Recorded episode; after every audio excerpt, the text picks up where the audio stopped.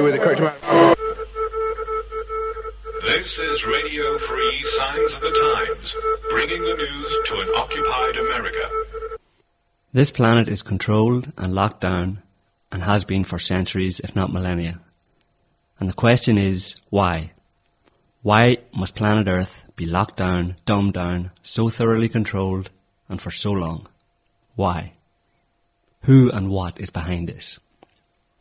This is just one of the questions asked by Dr. Richard Sauder, Laura Knight Jadczyk's guest on this week's Signs of the Times podcast. Richard is the author of several books that minutely detail US government research and development of electronic equipment which can be used for mind control and the disconcerting topic of underground and underwater bases and tunnels. The day before 9-11, the Pentagon admitted that it could not account for $2.3 trillion. To this day, no one knows where that money is. REX 84 is short for Readiness Exercise 1984.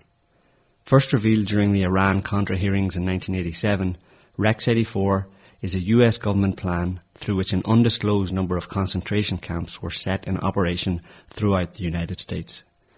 The purpose for these camps? Internment of dissidents and others potentially harmful to the state. The Miami Herald reported on July 5, 1987, that Rex 84 was like a government within a government, and that these camps are to be operated by FEMA should martial law need to be implemented in the United States. And all it would take is a, is a presidential signature on a proclamation and the Attorney General's signature on a warrant to which a list of names is attached. There are 300 million American citizens. In the event of widespread civil unrest, FEMA's 800 prison camps at 20,000 per camp could hold a maximum of 16 million disgruntled American citizens. But surely widespread civil unrest in America would involve more than 16 million or 5% of the population. What about the rest? What has the Pentagon and dozens of defense contractors been doing with that 2.3 trillion lost dollars? Listen to this week's Signs of the Times podcast to find out. Um, the first thing I want to talk about here is this uh, you've got this new edition of underwater and underground bases, which I guess is a new edition of the original underground bases and tunnels. Is that yes. correct? Well, it's not really a new edition. It's an entirely separate book that stands on its own. Ah. There is some overlap of material, but it would be on the order of you know one or two percent. It's it's virtually a um, a, a, a new book. Hence the uh, the different titles, similar but different the theme, uh, the you know, the subject matter is similar, but no, the content is not identical. Now, those who like the first book will like this uh, third book, which is actually my third book. Right. Um, although it, you could say in one sense it's a sequel to Underground Bases and Tunnels. Right. Well, the one thing that I'm sure that uh, you know the average person would want to know is what got you interested in the subject oh, of well, you know that's been bases. a lifelong interest. When I was a kid uh, in elementary school, I think it was about in the first or second grade, uh, I won a spelling bee, and uh, I went to a little two-room country schoolhouse that I walked to a mile each way, and my brothers and I, and um, it was out in the farms and the fields there in, in rural, rural southeast Virginia. And I won a spelling bee, and as a prize, I won a book about caves, spelunking and caves, which fascinated me to no end. And uh, then uh, I guess maybe that was an initial um, uh, go to my uh, interest in this topic. But then I um, later on gave it no thought. Uh, and actually did not concern myself with things that were going on underground. Uh, just was not on my mental horizon until, uh, for some reason, when I moved out to the Southwest uh, in the um, uh, late 1980s to do my doctoral program in political science, I, I heard people talking about a purported underground, um, a purported secret underground network of tunnels through which there were allegedly little gray aliens and clandestine or covert elements of the United States military and military industrial complex operating these um, uh, sci-fi like tube shuttle trains. Did you think these kinds of things were crazy? Pardon me? Did you think those kinds of ideas were crazy? No, you know what I thought was that they were very um, interesting stories. Now, I have to interject that as a an adolescent, I, I wrote read tons of science fiction. I mean, it wouldn't be fair to say I read it. It, it would be more accurate to say that I inhaled entire stacks of science fiction novels. And so, I mean, I, I, w- I couldn't even tell you how much just oodles of it, thousands and thousands of scads of pages of science fiction. So, of course, in the course, uh, in, in the process of reading all of that um, science fiction, I got exposed to all kinds of um, interesting thoughts and concepts uh, to which I was drawn like a a moth to a light. And so when I heard these stories when I moved out to the Southwest, I thought, um, you know, that they have a certain currency there in, in, in the culture, and, and a fair number of people will discuss these things. And so I, started thinking, why are people talking about this? And I didn't dismiss it out of hand.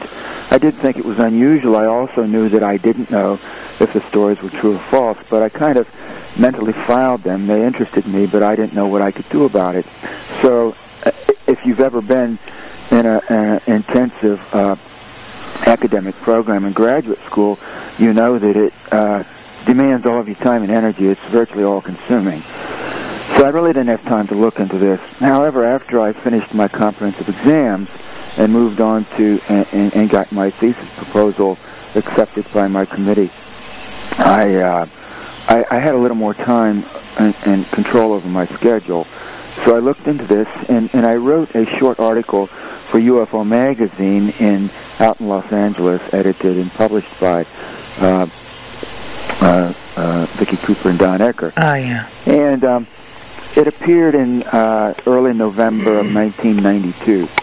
And in, in the article, I I basically said that um, I well I could neither prove nor disprove these stories of um, the uh, so-called jointly administered or operated or run uh, highly secretive high-tech facilities underground, uh, you know, operated by uh, clandestine elements of the United American military-industrial uh, complex and alleged little gray aliens that um, that I you know I couldn't I couldn't prove it or disprove it. right. I, I wouldn't dismiss the stories out of hand.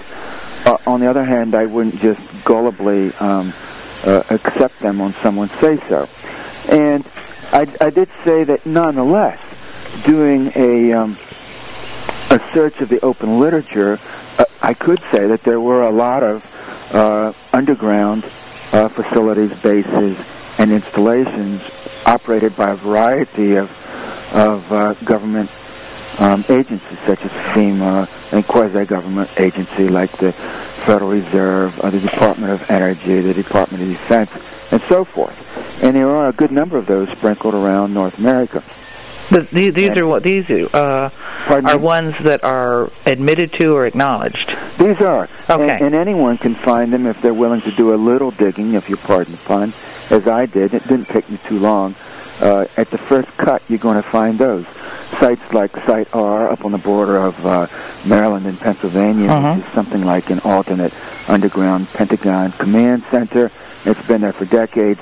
Or the uh, fairly well-known underground Manzano base at Kirtland Air Force Base in, in Albuquerque, or the NORAD underground base uh, out in, under Cheyenne Mountain in the Rockies of Right. Colorado, or the multiple underground FEMA bases like the one uh, north of Denton in Texas, the one down in um, South Georgia, the one at Bothell, Washington, the one just north of Washington, D.C., off of Riggs Road in suburban Maryland. And, there are a number of these around the country run by FEMA. Uh, and you can, and, and in the DOE underground stuff out in Nevada and various other places. And you can find those mentioned in a variety of articles, books, and government documents, and you don't have to look that hard to find them Right. even doing a keyword search online will, will turn up a fair amount of this stuff. Now, so I found these things, and I wrote a brief article and talked about it and said, you know, well, I can't say anything about this clandestine stuff and or aliens, purported aliens underground. I can say, indeed, there are a good number of high security underground facilities, bases, and installations run by the Federal Alphabet Soup. And so I left it at that. And now I know so much more than I do then, but although that wasn't a bad first cut at it. The article was pretty well received, and that's, uh, uh, you know, uh, like almost 15 years ago now, 14 and a half years ago. Well, the article appeared in early November, and at that point I felt like, well, you know, I've been there and I've done that. Case closed, slam, dunk. Right. And uh, meanwhile, famous last uh, words. Pardon me. Famous last words. Exactly. So I was, uh, you know, snug abed the last week of December. Um, and if you've ever been uh, at the university, any large university in America, the last week of December is the deadest month out of the year. Everything shuts down, even the libraries. Right. So um, even even those who are the kind you have to pry out of the library at one o'clock in the morning, as I was, um, have to go home and rest. Mm-hmm. So there I was, uh, fast asleep in the wee hours of the morning. It was I don't remember the precise day, but it was the week between Christmas and New Year's in 1992. And all of a sudden, I was wakened out of a deep sleep, and I didn't know why. Suddenly, I was laying uh, flat on my back in the dark, uh, mentally alert, but still very um, physically relaxed.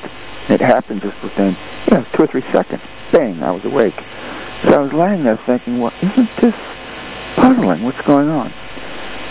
And I didn't have to wonder long because right out of thin air, I heard a uh, an um, a voice speaking in my ear, and it was a man's voice. Um, this was a disembodied voice. I didn't see anyone. Indeed, I didn't have the sense that anyone was physically present in the room. I didn't feel alarmed. I didn't feel scared. I've had a I would say a large number of anomalous and paranormal experiences over the years, ever since very early childhood, continuing right down uh, to the present day. And so, um, for me to have an anomalous, paranormal type experience uh, didn't frighten me. It's happened so often right. that for me, um, it didn't wasn't that unusual. But what he said was, uh, I heard the voice of a male, um, an adult male speaking normally accented uh, late 20th century North American English. In other words, it could have been the voice of any one of many millions of men. Um, it sounded to me as if he were a literate person who had had uh, a university education. But again, right there, you're talking about tens of millions of people. And uh, but what he said was most interesting. He started out like this in a very matter-of-fact, calm way. He said, "The underground bases are real." And then he Whoa. he paused a half a second for um, a little bit of dramatic effect, and then he went on to tell me uh, for two or three minutes in broad terms that indeed there are a lot of underground facilities and bases, and and that there are uh, secret projects and programs being carried out down there. Uh, that the scope of all of this is is very large. That um, a lot of money and technology and people are involved uh, and that um, as he spoke, I got the very real impression of um, uh, government agencies involved, uh, companies and corporations, and of great stealth and secrecy and high tech and and much um, much ado about about a great deal, as a matter of fact. Hmm. And that and and and it also impressed upon me um, that this was something that, in general, people didn't know about it. Most people are just oblivious to it.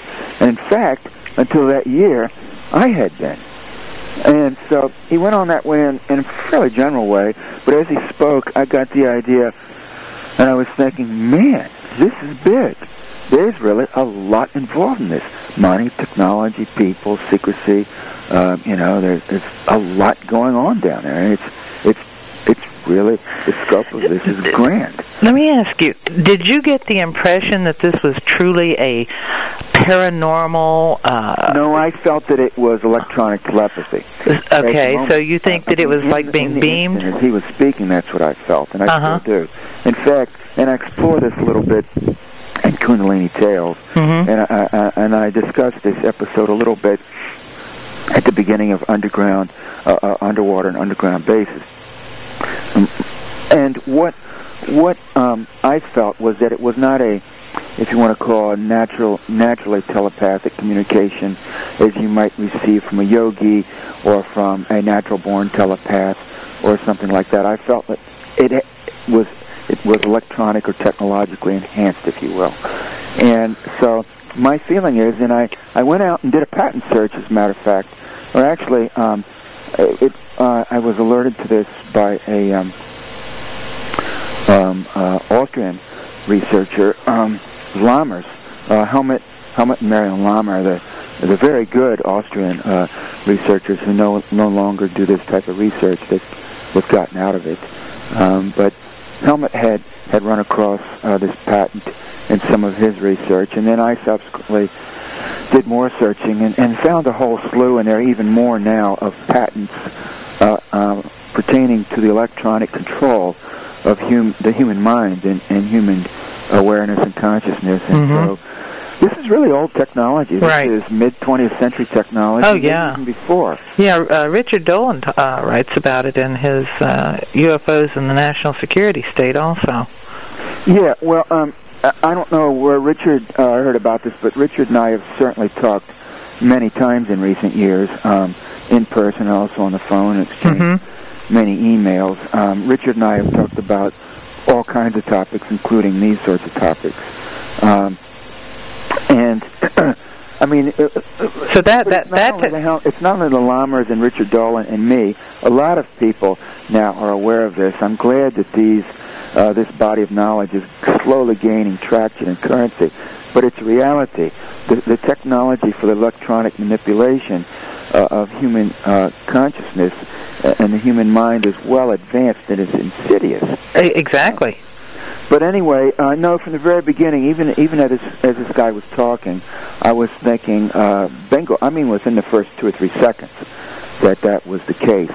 And I also had the very real impression uh, that I wasn't hearing from a demon or an angel Right. or from an extraterrestrial or from God or or you follow me. I, Mhm. I or that I was mad or losing my mind or Right. deranged. You knew what you were I dealing felt, with. I felt then, and I still do, that I was hearing f- from the proverbial insider. It was a leak, an inside leak using some inside technology. And this man, for whatever reason, uh, probably had read uh, the article that had come out just several weeks before in UFO Ah. magazine, and had decided to to give a data dump, if you will, to Richard Sauder in the wee hours of the morning. Now, Very interesting. now, of course, you know um, anyone with access to modern database technology, um, unless you're an absolute hermit in in the middle of the wild, can find you. If you pay a water bill or a phone bill or an electric bill, or if you get financial aid from a federal agency or whatever, you will. They'll know your phone phone number and your physical address, and it can be found in 30 seconds. Mhm. So once they know where you live, they, I, it'd be a pretty fair assumption uh, that you'll be sleeping there. And Right. so I think it'd be a child's play for someone with access to target your your house with a transmitter from an orbiting satellite, for example, in the middle of the night, and say, if you had clout and you were high enough in the military military industrial complex, you could probably get a couple of minutes of satellite time Yeah. No doubt. if you were in the NSA or the NRO or you know the um, the DIA or Army Intelligence or Naval, you know, uh, ONI or something like that, I think I think you could you could get it um, for a couple of minutes, and I think that's what happened. That sounds uh, like a very reasonable explanation for Now it. the question is why, and I think pro- presumably uh, the intent was on the part of this person, who probably is not alone, to further spark my interest a- as a manner and ratify what I had started to do, and say, and by the way, Richard, my name was never mentioned, Uh huh. but but uh, it didn't need to be. Uh, but in a manner of speaking, to say, by the way, Richard, you're onto something, and listen here. There's a great deal more more uh, down that uh, direction that you start to head. So why don't you dig a little deeper and see what else you can find? And I think that was a plain implication of it, and and and, it and it implies that there are people, so-called insiders, who are troubled or at least who would like to come out about some of what they have seen. But if you have security clearances out the wazoo, you just can't go on on Coast to Coast AM or right. you know Laura Knight Jadczyk's uh, internet podcast and and spill your guts. Right. Um, because the penalties for violating those security clearances are very severe, and the average person doesn't want to spend the rest of their life in Leavenworth or be uh, you know assassinated or have their pension take away, away, taken away from them in their old age. Or nowadays, Any one of Guantanamo. a penalty. Nowadays, they'd put you in Guantanamo. Yeah, or something like that, or just disappear you, uh, you know, Central American dictatorship style. Mm-hmm. Um, so the, it'd be a rare person who would who would go public, and so I did dig into it more deeply, and I found that uh, there was a paper trail, and I think the the long and the short of it is that so much has happened underground, and, and from what I can see, almost certainly undersea as well Mm-hmm. That when you have large corporations and government agencies throwing around large amounts of personnel, money, and technology over a period of, of decades, um, it generates so much paper you simply cannot hide it all. You can't shred it all. Uh, you can't classify it all because there's just such a large volume of it. At least some of it is going to filter through the cl- through the cracks and end up in archives or in government um, document repositories, uh, and so forth, and or so, at least some of it will filter out into the popular culture in magazine articles and in books and in, in, in conversations and people who have been involved in the construction activity or the planning simply because of so many thousands of them. Not all of it can possibly be controlled. A lot Right. of it can, most of it can, almost all of it can, but not all of it. And so what I've picked up are the crumbs, and quite a few crumbs, and the crumbs in and of themselves uh, tell the tale. And the short end, the short tale is that there appears to be a lot going on underground, and it appears very likely there is a lot going on undersea as well. And we're talking James Bond style undersea and underground installation. Well, let, let me Sure. let me interject right here because I'm sure that the uh, the listener would uh, be interested to know that the evidence that you present in these books is uh, literally government documents, uh, patent applications or approvals, uh, actual literal paper trail of these types of things that you have gotten much of it Oh, by the freedom And of a- uh, information. what, uh, really set a lot of my work apart, and it's why my books went to multiple printings and were, um, uh, you know, actually considered underground bestsellers. this is not speculation. No, it's not speculation. Yeah. And uh, my books are out of print at the moment, um, but um, I probably will reissue them uh, in the next uh, year or two. Well, let's hope so, because right at this particular point in time, it's looking like uh, we might be seeing one of the reasons behind the construction of these massive underground complexes. Now, and which leads to the question: uh, What have you come across that indicates the reason, the perceived necessity for underground? Well, I can tell you, uh, both from conversations and uh, from my research, um, and uh, from from from from reasons that are explicitly uh, discussed in, in in the documents themselves, from conversation with insiders, and um, drawing conclusions of my own. Uh, some of the some of the reasons, of course, uh, are preparation for possible uh, nuclear war, which has been with us my entire life and still Mhm. is. Right. Uh, the possibility of nuclear war, uh, and so in that case, uh, the military-industrial espionage complex wants to burrow underground for command, control, and communication purposes. Uh, and so there there was a lot of that that happened and still does. Uh, preparation for natural catastrophes, things like um, uh, apocalyptic scenarios such as uh, massive uh, geological upheaval uh, due to uh, shifting, potential shifting of the Earth's axis, and, and geologists know very well that this has happened more than once uh, in the past, and uh, so they they don't know exactly why it happens. At least, if they do, they're not saying so publicly. They only know that it has happened, Uh, the alignment of the continents has not always has been, has not always been as it is now, and that if there should be geological upheaval, um, it's actually the case that uh, one of the safest places to be would be in a well-designed underground installation in a competent body of rock. Hmm. It would be safer than being on the surface. Hmm.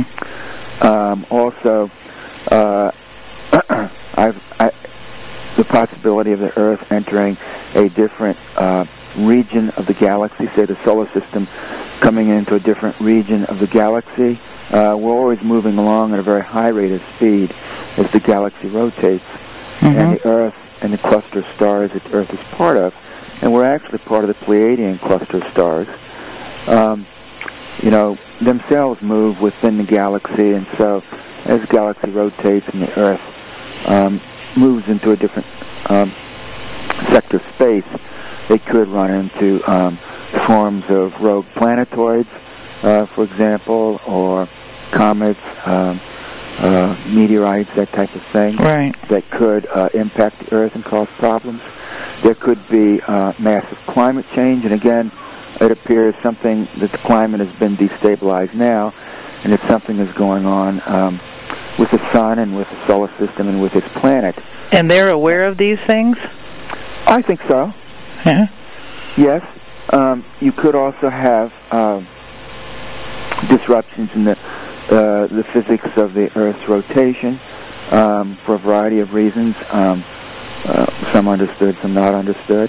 Um, these are some of the things that have been mentioned to me, and in that case, uh, for survivability reasons, uh, you would want to have secure underground facilities that you could repair to somewhat in Noah's Ark fashion. But they're Uh, not telling the public, certainly. No, not really, but it's a case of, uh, you know, as Jesus said, said, let those who have eyes to see, see, and those have ears to hear, hear. Right. They're not telling the public exactly, but indirectly, they are, in a way, through me, in that I have been permitted to publish books on these titles and magazine articles and go on the internet and inter- be interviewed by you for podcasts and also do numerous uh, network radio shows over the last, you know, 12, 13 years Right. and um, and even do some uh, TV interviews. Uh, and I haven't suffered. I mean, I haven't been sent to Guantanamo or so so forth.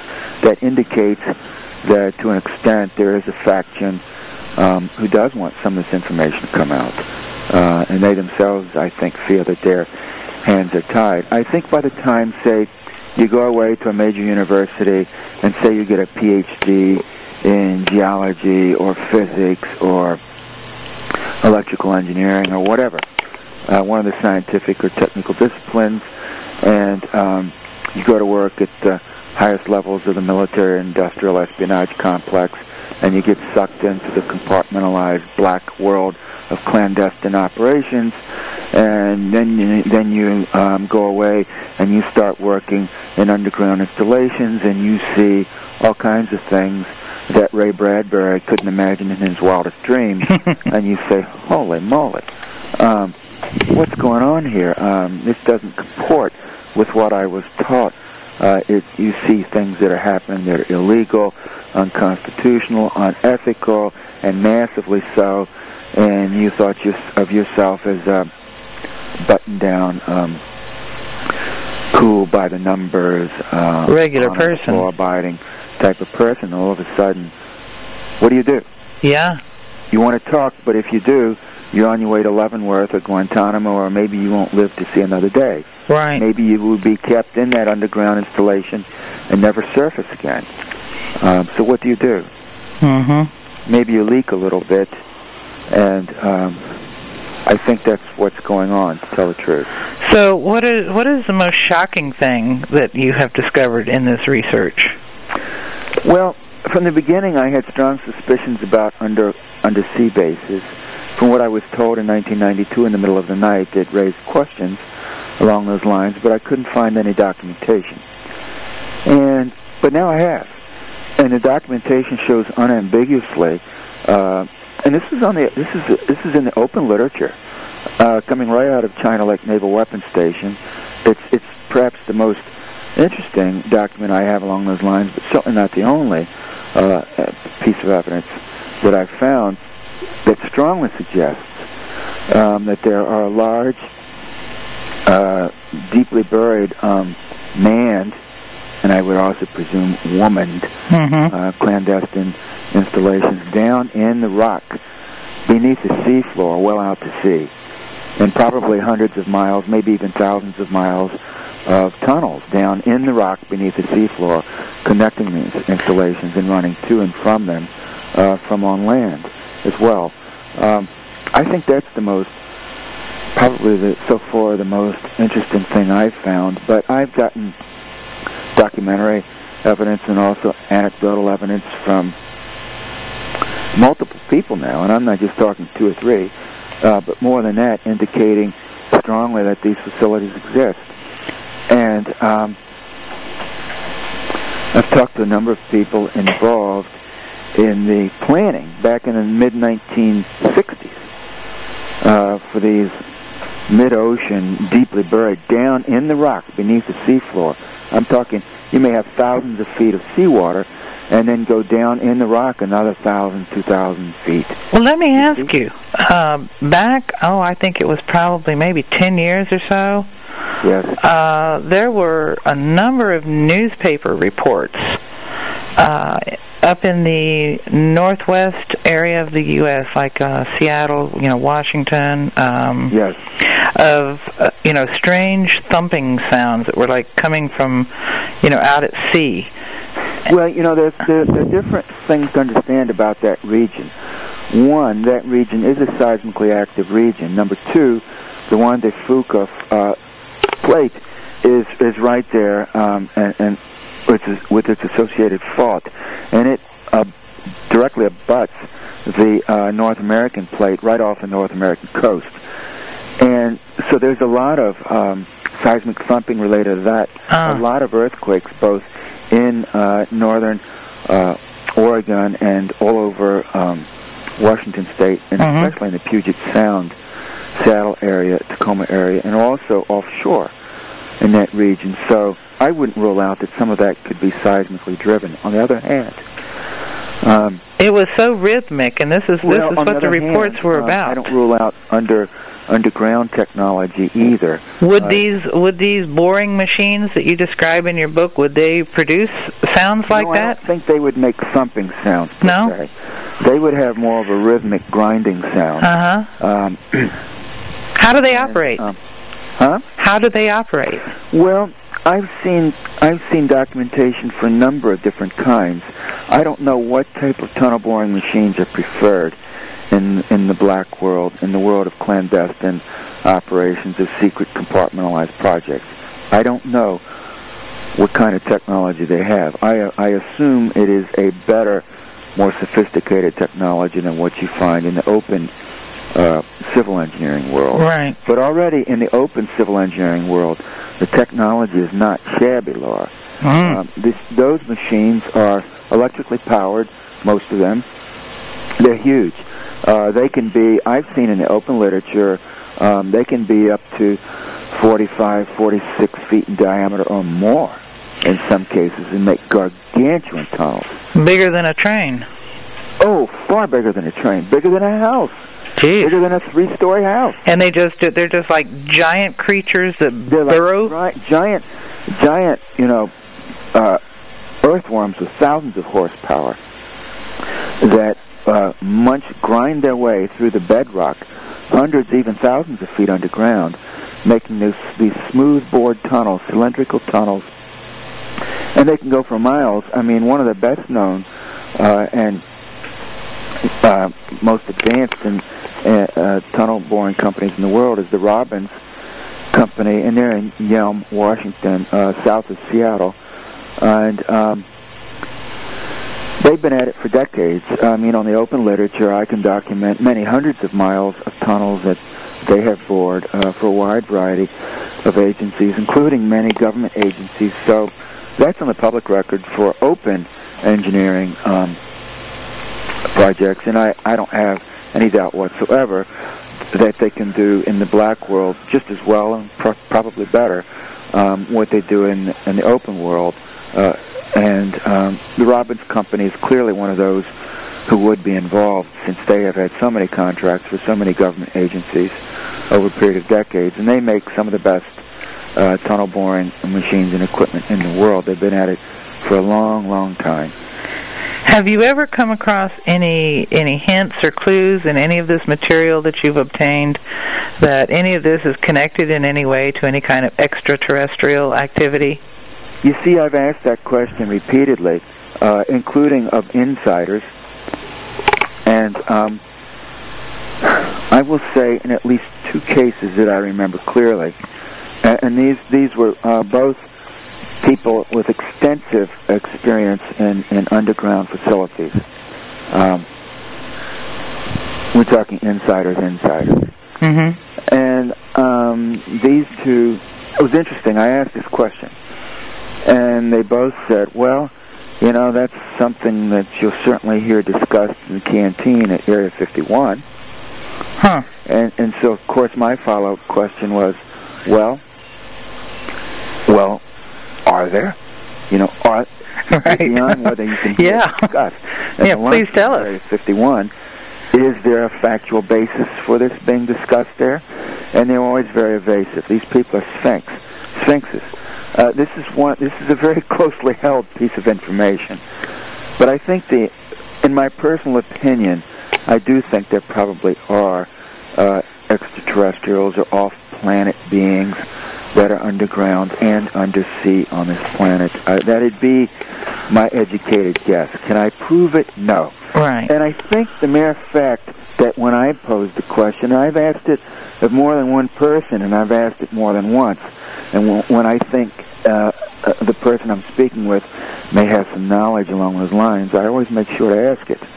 But I think it's interesting that at least on those two occasions, dealing with people who absolutely would be in a position to know if it were true, uh, that I didn't get a no. See, they didn't say no. That's right. thing. And what they did say was, well, it's certainly something you'll hear discussed in the canteen at Area 51. That's a So peculiar why- way to answer the question. Yes, and both of them did answer it that way. Um, I think it's a way of answering the question without violating a security oath or multiple Exactly. security oaths. Now, I also have asked uh, more than one person uh, after they give me that kind of response, well, have you worked with aliens or an alien underground or anywhere else? And in both cases, the answer I got was not to my knowledge. Ah. See, again, the answer wasn't no. That's preposterous. You know, you're off in la la land. That, what do you think, man? And you flipped your lid.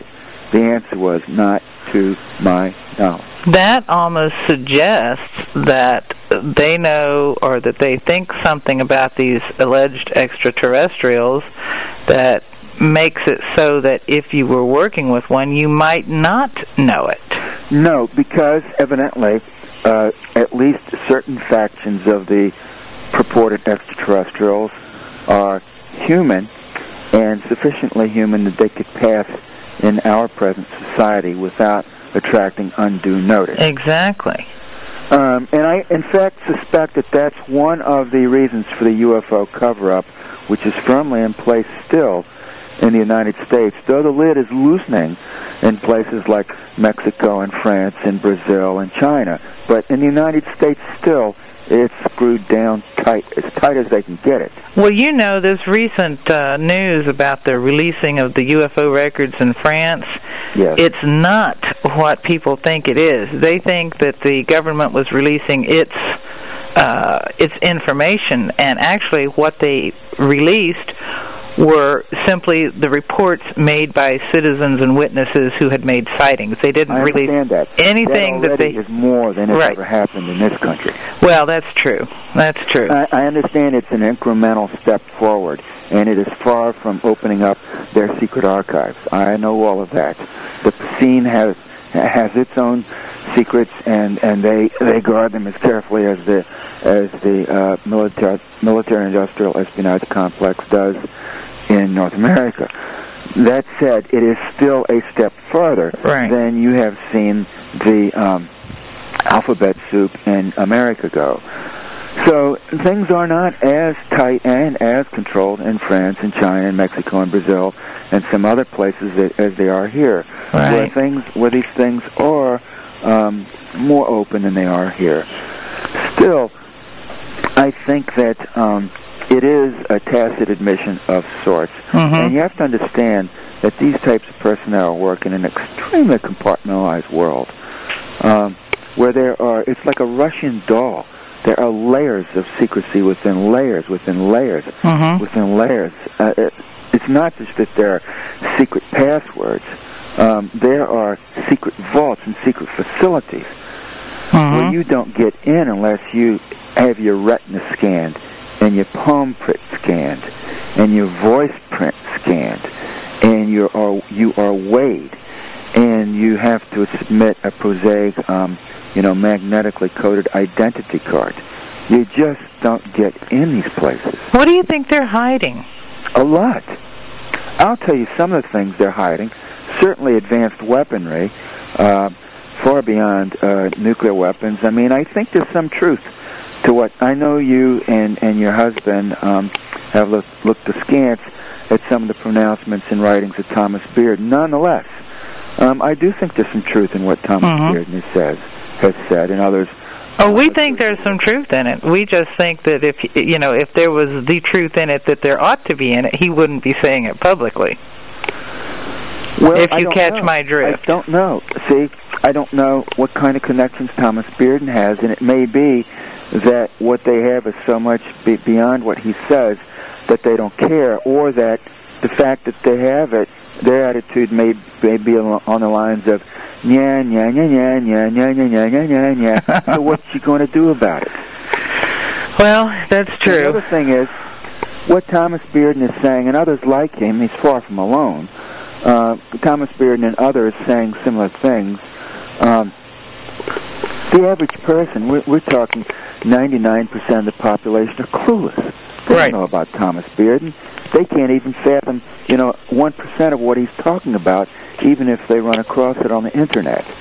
So it does. What does it matter from a practical standpoint? True. I, I think that a lot of uh, a lot of covering up is done that way. It's not that it's so much covered up as nobody cares. Or, or in any event, I'm I'm inclined to attach some credence to what Thomas Bearden and others are saying along those lines. I mm-hmm. think there are there is at least another generation of weapons even more frightful than nuclear weapons, which, which already scare the shit out of me. Would you think that something like that could have been used, say, for example, on the World Trade Center to cause it to collapse yeah, the way it did? I do. I, uh-huh. I think that we have um, that the events that at the World Trade Trade Center were highly unusual. Yeah. And and for sure the military industrial industrial espionage complex were involved in the events of that day up to their eyeballs. Right.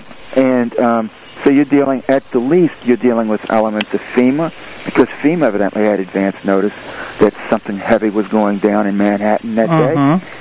Uh, at FEMA, you have NORAD, you have the FAA, uh, you have the highest levels of the DOD, you have the EOP, the Executive Office of the President, meaning Cheney and Bush and and um, Condoleezza Rice evidently had some knowledge, uh, the National Security Advisor. So at the highest levels of the uh, American government, the Securities uh, and Exchange Commission certainly had some knowledge of it, if not before the fact, after the fact, because of the massive, massive, peculiar stock transactions that took place related to that event, the, the events of that day.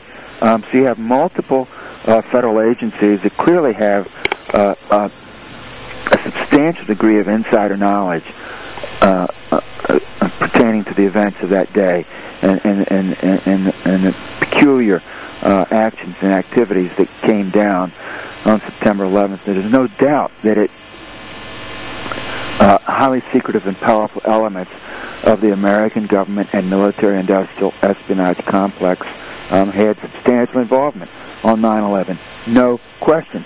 And I don't think anyone who does any degree of serious research uh, or read, reading into this topic can come to any other conclusion. And beyond that, was there uh, so-called exotic or unconventional uh, technology uh, used on that day? Yeah, I think there probably was. Have you uh, researched any of the uh, technology beyond tunnel boring machines, such as uh, weaponry? Well, yeah, you know, and this is one of the things I want. I talked about in my first book and in my fourth book, which is is in progress and will be done whenever it's done. If you follow me, Mhm. I um, I I, I want to go more into that, more in depth into that, because yes, what you do find in the mining engineering engineering literature and and, and underground excavation literature is that um, many other techniques have been uh, explored beyond conventional tunnel, tunnel boring machines. Both the Soviets and the Americans and others have looked into using high pressure water jets for tunneling, and in fact, this is a technology that's that's uh, in use in some cases for tunneling and mining and excavating. If Well- you have water under very high pressure, the erosive uh, power is terrific, Yeah. and you can also control it very well. So you can just slice right through rock, solid rock, with with water under very high pressure. Also, sonic technologies uh, for tunneling. Um, various uh, ray gun style technologies are using particle beams, for example, or microwaves. Um, and I discussed this a little bit in my first book. Um, and of course, there was also uh, the research done at Los Alamos National Labs, where so many puzzling stories come out of. Yeah. in uh, in northern New Mexico uh, w- about using uh, nuclear-powered uh, tunnel boring machines, the so-called uh, nuclear subterrenes, and the associated technology nuclear subselenes for tunneling uh, under the surface of the moon. And and this is something that's been discussed in the open literature as well, not just making subsurface tunnel uh, tunnels on Earth using nuclear-powered tunnel boring machines that will melt their way through the rock, but also on the moon. And by the way, uh, I would say parenthetically, I do not rule out whatsoever one or more, and hear me well, one or more clandestine manned space programs and also womaned space programs That are going on that we don't know about for decades. For decades. for decades. That- oh yes, and I think that the uh, the moon and the Mars. If I had to guess, I would say the Americans and probably the Russians and maybe the Japanese and Chinese and others have been coming and going in great secrecy to and from the moon and the Mars, perhaps since the 50s and 60s. Um, How could they do that? and Nobody noticed.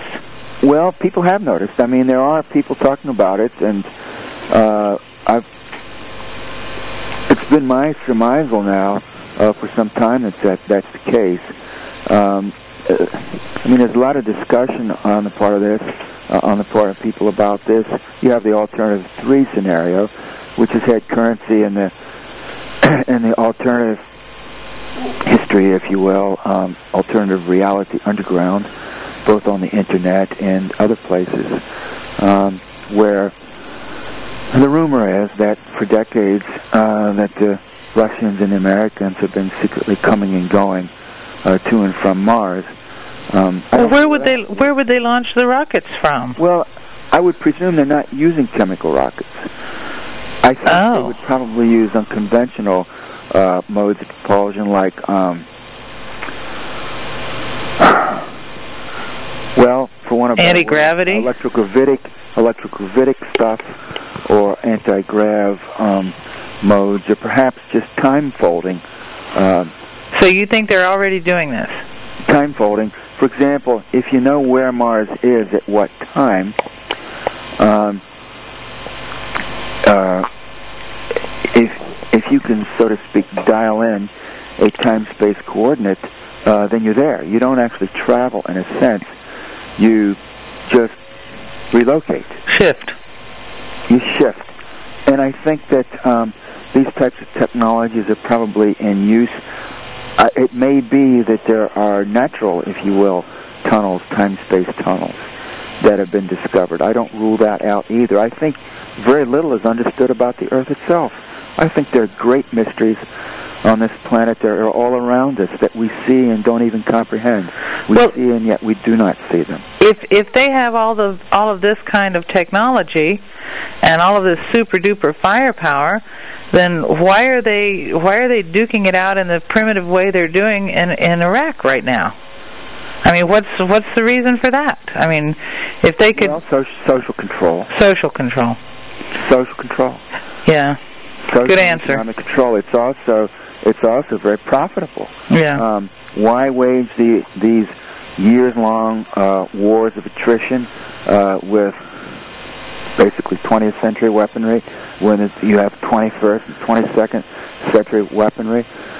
Well, you make a lot of money that way. Um, I mean, there are trillions of dollars of profits that are being made. and all of that money is coming out of the pocket of the American taxpayer. So it's one way to siphon off vast amounts of money and into And impoverish the people.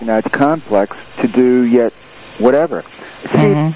our reality is so controlled that you have this massive show and tell, uh, bread and circuses, to keep the, uh, the the mass mind occupied, dumbed down, traumatized, um, malleable, intractable, Yeah. and controllable.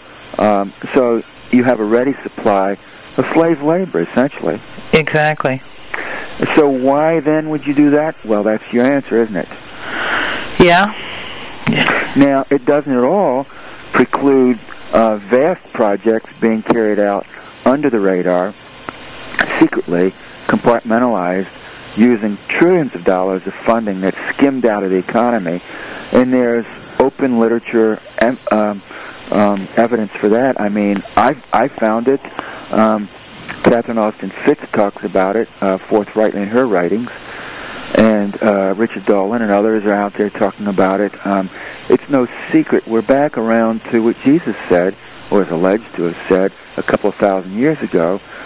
Let those who have eyes to see see, and those who have ears to hear hear. And, and in essence, the stuff is out there. Either you pay attention to it or you don't. And if you don't, you're dead. The fact that it's there to be seen and it's there to be heard. It's there to be understood, if you will. Right. Now, the fact of the matter is, the vast majority of people neither want to see it, neither want to hear it, nor do they want to understand it. And that is So it doesn't truth. matter if it's on the record, because the people who put it out there understand that the vast majority of people, even if they see it, will say, "Hmm, "So what?" Well, it seems that basically what you've done is you have uh, uncovered uh, some really nefarious activities on the part of governments and corporations, and have ex- What bothers me about it is all of the great secrecy. Mhm. It doesn't bode well, and and we're not talking about small things here. We're talking about trillions of dollars in expenditure. Think of the tremendous negative drag this is on the planet. yeah, This this trillions of dollars that are being siphoned siphoned off that could be used in positive, creative, uh, uplifting, life affirming. life affirming ways, and they're not. Um, I mean, and we're all suffering because of it. Of course, there are many hundreds of millions of people in the so-called third world who are taking it on the chin. Yeah, and they're just living uh, from hand to mouth on a day-to-day basis, and and of course it's it's it's a it's a it's a grueling, brutal, uh, terrible way to survive. But even in the developed world, you have to understand there, so-called developed world, there are tens of millions of people in the United States who are living in that way, really under third world conditions. yeah, Um, so it, it, it, it's directly contributing to massive suffering, and, and it's and it's a direct cause of the impoverishment of many, many millions of people right around the world. So, on that level alone, it is a bad thing. It is a theft from the collective well-being of the human race, and that, that is it's a massive theft. It's mind-boggling in its scope, and yet it's ongoing and has been for decades now. So even on the economic level, it's bad enough. But when you think about the technology that's being held back, which again, if it were put to other uses rather than these very secret, compartmentalized and and um, military uh, uses, um, I have to believe that at least some of it could materially aid suffering on this planet, and of course. could be this planet could be a pa- paradise It could be. it could be a Shangri-La. But as your writings have pointed out, and, and I think this is, um, well, we certainly do not agree on everything. And uh, those who do not know us and are not privy to our our communications um, don't know that indeed you and I, Laura, do not agree on everything, and we strongly disagree on some things. But I do agree with you on this point, and you're right. There is a certain sociopath or psychopath faction on this planet. And they're everywhere, and unfortunately, there are a fair number of them in the United States. And this type of person, and not all males, by the way, there are a fair number of females. I agree. Who fall under this profile too. But this type of person very much is attracted to positions of power and influence, whether it be in high finance, in industry, in espionage, in politics, in religion, in the academic world, in the mass media, in news, and television, and radio, and movies. They gravitate towards these hierarchical institutions and bureaucracies and have a way of insinuating themselves into the highest dog eat dog levels where they can exert the most, most power and influence. And unfortunately, we have a plague of these personalities and Mm. individuals at the moment, and they are doing their best to turn this planet into a living hell and to put as much of the rest of the human race under their jackboot as they can. And that is the reality in the year 2007 on planet Earth.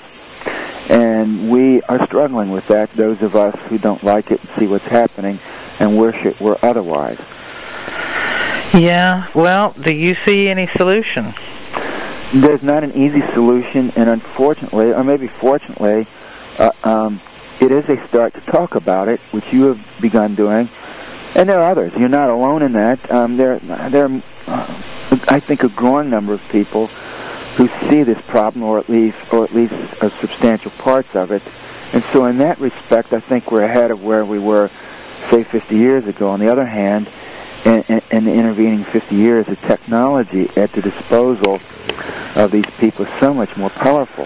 Uh, Yeah. Not least of which is digital technology, but then weapons technology and the technology of social control has advanced quite a bit as well. Yeah, awareness takes a step forward, and then they take two steps forward with control. And they're also very well funded. They're Extremely. trillions of dollars.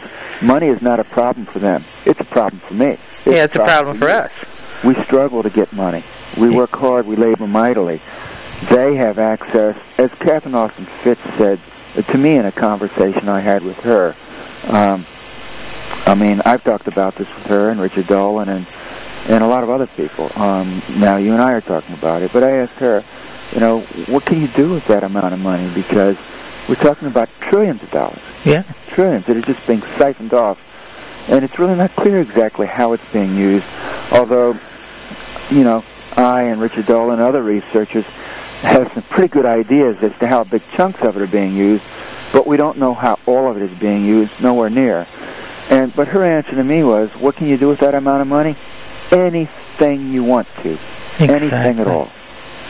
And that's what they're doing. And they're building Anything they want to. they're building these underground bases and underground and bases, underwater bases. I, Yeah. I strongly believe, and and the re- the evidence is tending that way in my view that there are at least one, if not more, secret space programs. Not e- not only American space programs, and by the way, they don't have to be government run or military run. uh-huh. Say you're Bill Gates, for example, and you have tens of billions of dollars at your disposal. You can run your own compartmentalized operation. Yes, you could. with with you know with sixty billion dollars you can buy any technology that's out there you can buy your own in-house engineers and he does have his own in-house engineers and scientists he has whole whole buildings full of phds in computer engineering electrical engineering and so forth so bill gates certainly can go out and buy his own you know entire rooms full of of phds with whatever expertise expertise he feels he needs. He can buy whatever technology he needs. He can virtually develop whatever technology he needs in house. I'm not saying he personally has done that, but he's not the He only could. ultra wealthy industrialist out there. Yeah. And what do you see in the immediate future, say the next one to two years? Chaos. I Unfortunately, I agree. I, I think we have entered into a, a period of what will prove to be frantic ferment, turmoil, change, um, evolution and devolution. Yeah. Perhaps we ought to spell devolution D E V I L. Uh, well, I, I, you could take it in both senses. yeah. Uh, D E V O L as well. yeah. Um, but I think that uh, there's no question uh, because the Earth's population continues to grow. It's very large now. In coming years, it's just going to get larger and larger. And as that happens, there's more pressure, um, social pressure, Right. both within societies and between societies. There is more um, political pressure. There are more economic pressures in all sorts of ways because there's increased competition not only for for um, social resources, but for uh, such as labor, to give one example. Uh, but there's also more competition for natural resources. We live on a planet with a known diameter, and that's about what circumference? It's about what uh, 25,000 miles and change. It's not getting any bigger no.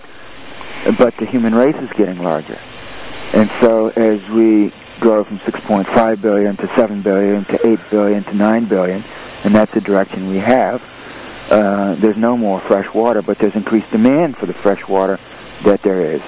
There's, there are no more forests, but there's increased demand for the forests that exist. There is no more agricultural land, but there is increased demand for producing more food from the agricultural acreage that does exist and so on and so forth. So we're going to see more and more pressure uh, on the ecology, on the environment, on agriculture, on natural resources, uh, on and on across the board. You know, it's really a shame with all those. It's really a shame that with all those trillions and trillions of dollars that they're spending for, you know, evil technology, they could be spending it to educate people, to uh, Well, reduce population. For awareness and education. The agenda is to dumb down the masses, and we see that happening. The warehousing of children and students uh, is happening not only in the United States, but in every so-called advanced society in the world. You have this phenomenon of, well, you're five, six years old, off to school you go. You go. What's that? You don't want to go? Well, you have to go, you see. And if you won't go, we have these things called juvenile hall. Mm-hmm. And if the parents won't make you go, we have these things and these people called policemen. And they will come and uh, arrest you, you know, Mrs. Mom and Mr. Dad. You will be arrested because your children are truant. So it's not really a choice here. It, it is totalitarian. There is no free will on this planet, You will go to school. You just will. and you will be dumbed down thereby. And you will sit there if you have to perform a biological function. You will ask permission. If you have to, you will eat when told, and you will stop eating when told. You will raise your hand if you have anything to say. If you don't raise your hand and you speak out of turn, you will be punished. This is social control. Yeah. And we've all been. Did you go to school, Laura? Yep. It, was it more or less as described? Uh, well, I didn't do very well under that circumstance. well, you know, I was speaking, and, and then we wonder why we have these uh, school shooters. I don't have to wonder. You, you you have a certain percentage of these young men, and it's mostly young men. We, I think we've had one, maybe two female school shooters, but 90, 98 percent plus are male. right.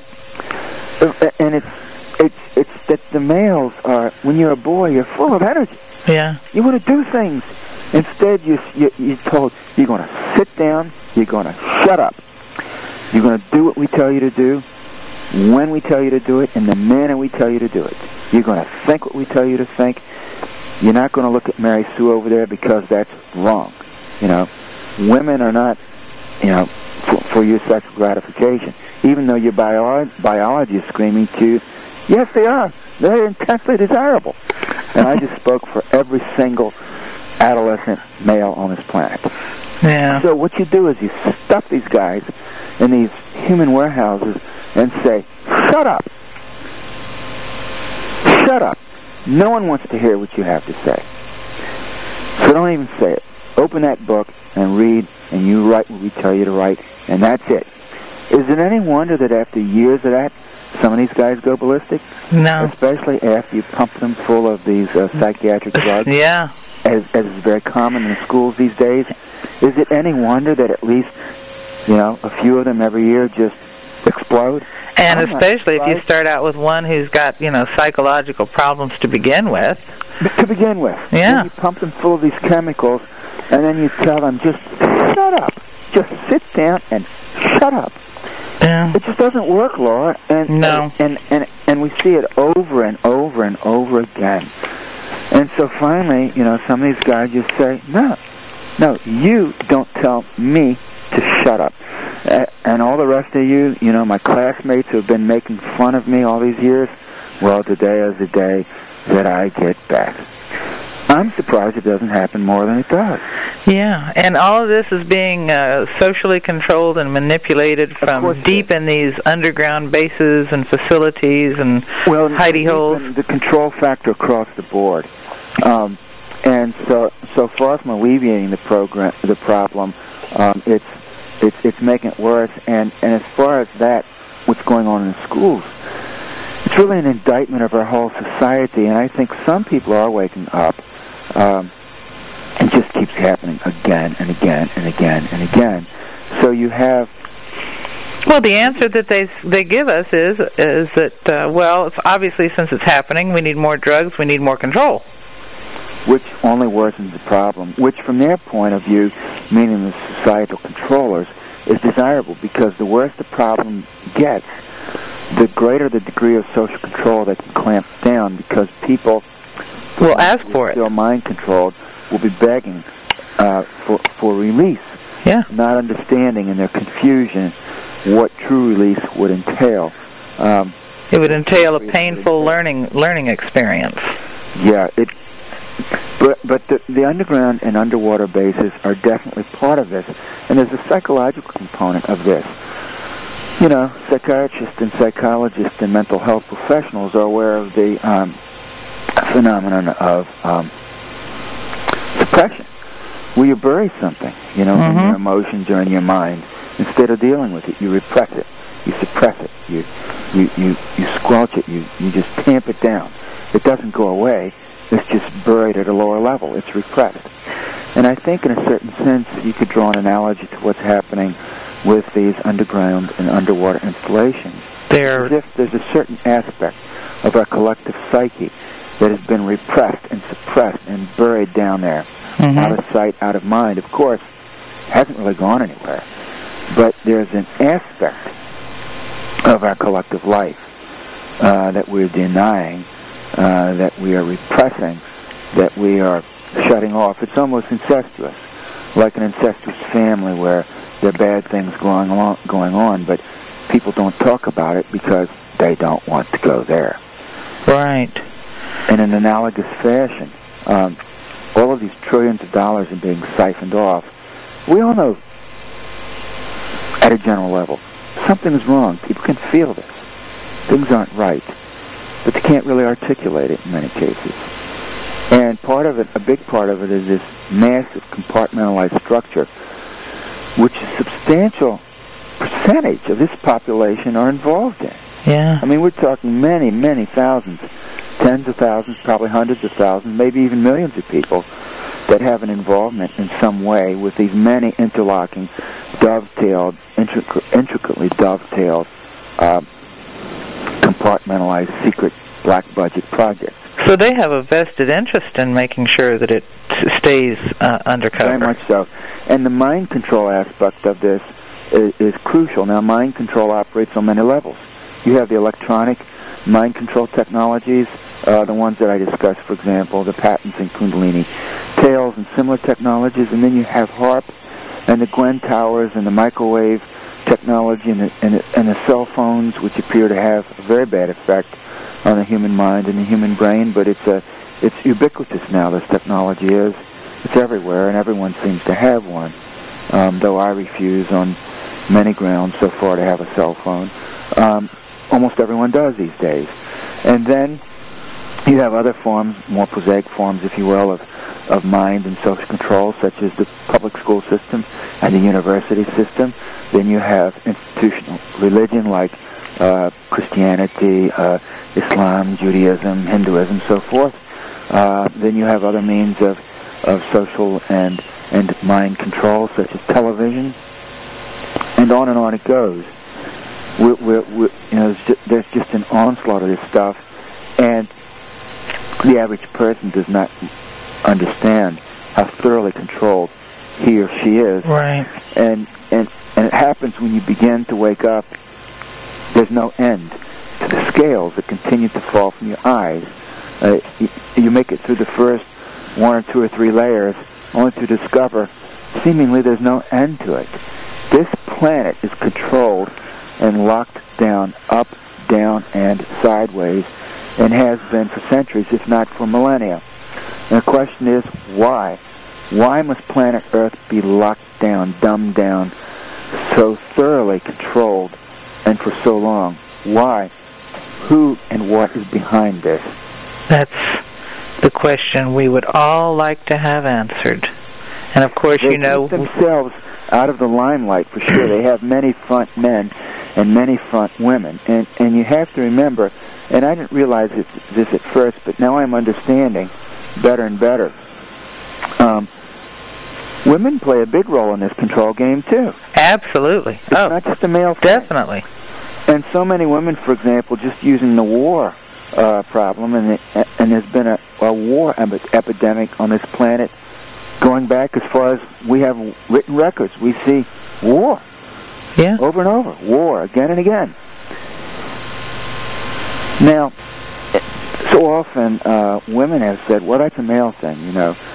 Well, maybe in the past it was, but now, you know, there are many women in the American military and in some other militaries too. I mean, for years, uh, women, I believe, have been in the Israeli military. What about the Amazons?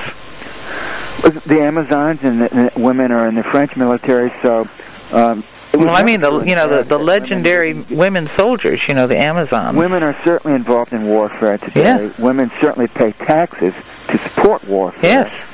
Women certainly send their young soldier boys and now soldier girls off to war, war and are proud of their son who's in the army or air force, or, or their daughter who just got her fighter pilot wings for. So I'm not accepting this this you know this buzz from feminism so long. Well, well No. war is a male activity. Excuse me.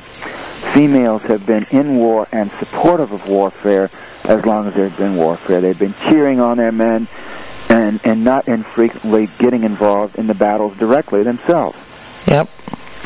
So it's not true, never was true, and it's certainly not true today that warfare is an exclusive male activity because it simply is not. Women have been implicated in warfare themselves all kinds of ways, and among other things, how many women have liked the plunder and the booty that their men folk brought back from war. Unfortunately, all too true. So, this is something that the human race is afflicted with, both male and females.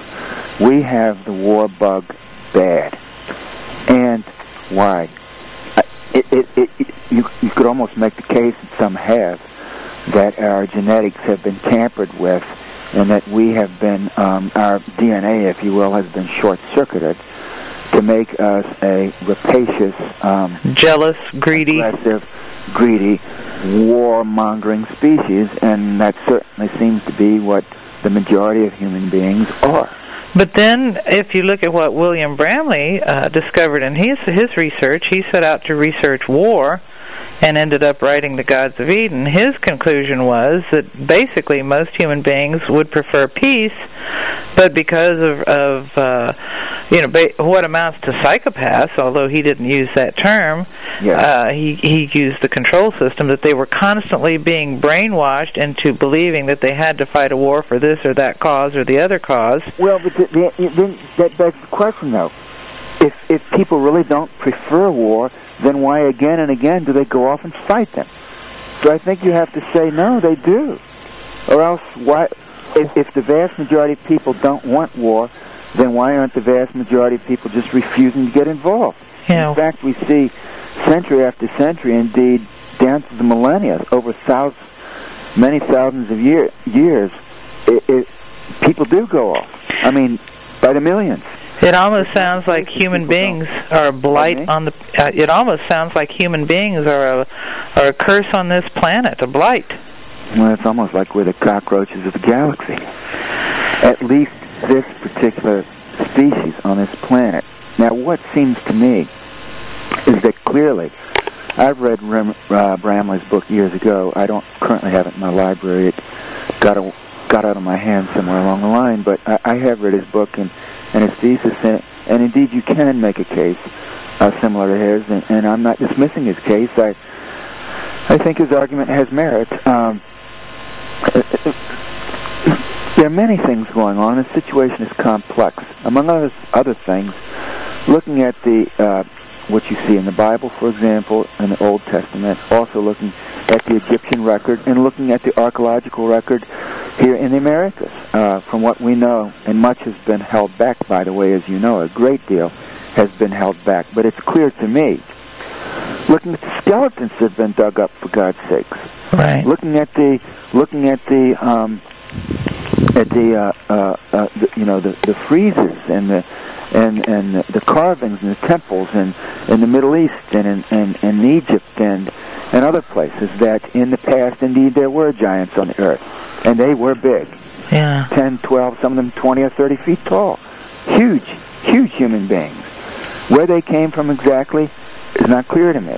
Um, where they are now and I think probably some of them are still around but where they are now is not clear either. But it seems to be the fact that, um, you know, three to ten thousand years ago, there was a, dra- a, a race of super super beings, some of which were were, were Negro, some of which were Caucasian, um, who were here. They were in the Middle East, they were in North Africa, they were in the Americas, and they ranged anywhere from from eight to twenty-five feet tall. Do you think they went into underground bases? I don't know. I don't know where they went. I don't know where they came from, but clearly they were human beings, but a different subspecies, not like us. They were they were both larger in stature and their intellect was clearly greater than that of the average, average human being. They built on a, on a large scale. They had high technology. They left megalithic uh, architecture and monuments all over this planet. Yeah, something was going on. Well, and the question is where they came from, and they definitely lorded it over us, uh, Homo sapiens sapiens, for thousands of years. Now they have transitioned off of the public stage, but perhaps they just just made a transition to another form of control where they are no longer in the limelight, limelight stage front and center, but now make extensive use of puppets who do their bidding while they while they remain in the background. I'm wondering if that's not the case. Well, that's kind of the uh, Sitchin thesis, you know, the Anunnaki uh, idea, and yes. I'm wondering if it's so much that as it is. Uh, uh, you know, of course, we I, I go for the uh, the hyperdimensional ultra-terrestrial thesis uh, with possible um, actual extraterrestrials of, well, of, a more physical and more. It may be that there are more than one species of human on this planet, indigenous to this planet. It may be that there are ultra-terrestrials. It may be that there are extraterrestrials. It may be that human beings are common in the galaxy, and that um, this situation that we are facing is confused, very ancient, very complex, and fraught with um, importance for every single faction involved, every single multiple human faction involved, those of indigenous uh, terrestrial origin, those of extraterrestrial origin, those who are ultra-terrestrial, and that the game is at one at once ancient, confusing, complex, and very high stakes, and hard to understand. Well, and I think on that note, we'll uh, just encourage the listener to get a copy of your latest book as soon as they possibly can when it's uh, re-released, which is Underwater and Underground Bases by Richard Sauder, Ph.D., and Underground Bases and Tunnels, which has a subtitle, What is the Government Trying to Hide? And then we also have Kundalini Tales, uh, which is a fascinating journey into the into the mind, the soul, and hidden realities that uh, Richard writes about uh, his own experiences and how he uh, came to the knowledge and understanding that he has today. That we uh, have enjoyed listening to you and to your ideas, which I think are pretty much on the money and uh, I hope that the listeners are going to uh, look forward to getting getting a copy of your book as soon as you get it re-released. If if they were to uh, to, to try to get a copy, where where would they go? I would suggest uh, the online book distributors like uh, Amazon.com, for example. Right. You can still find some used copies uh, there, and some of the other book distributors do just do a keyword search on my name in those books and and uh, you may pay a little more in some cases, or if you're lucky, you might find a used copy in circulation out there. You might also, if you're in a used bookstore, look in there UFO or uh, paranormal types of sections or conspiracy sections, and you might, if you get lucky, find a used copy there. Uh, but uh, I currently am not selling them anymore, and until and unless I reprint them, people have to sniff around online and in used bookstores and try to scare up copies of my books. Okay, well, thank you very, very much, Richard, for talking to us about this uh, very, very interesting research and uh, material that you've uncovered. And I think that it's extremely important for everyone to uh, be aware of what's going on underwater and underground. And also above ground. amen. Okay, thanks. Thank you, Laura. We'll see you next week. To discuss this podcast or any of the stories that appear on the Signs of the Times pages, you can come to our forum. Just follow the link from the homepage www.signs-of-the-times.org.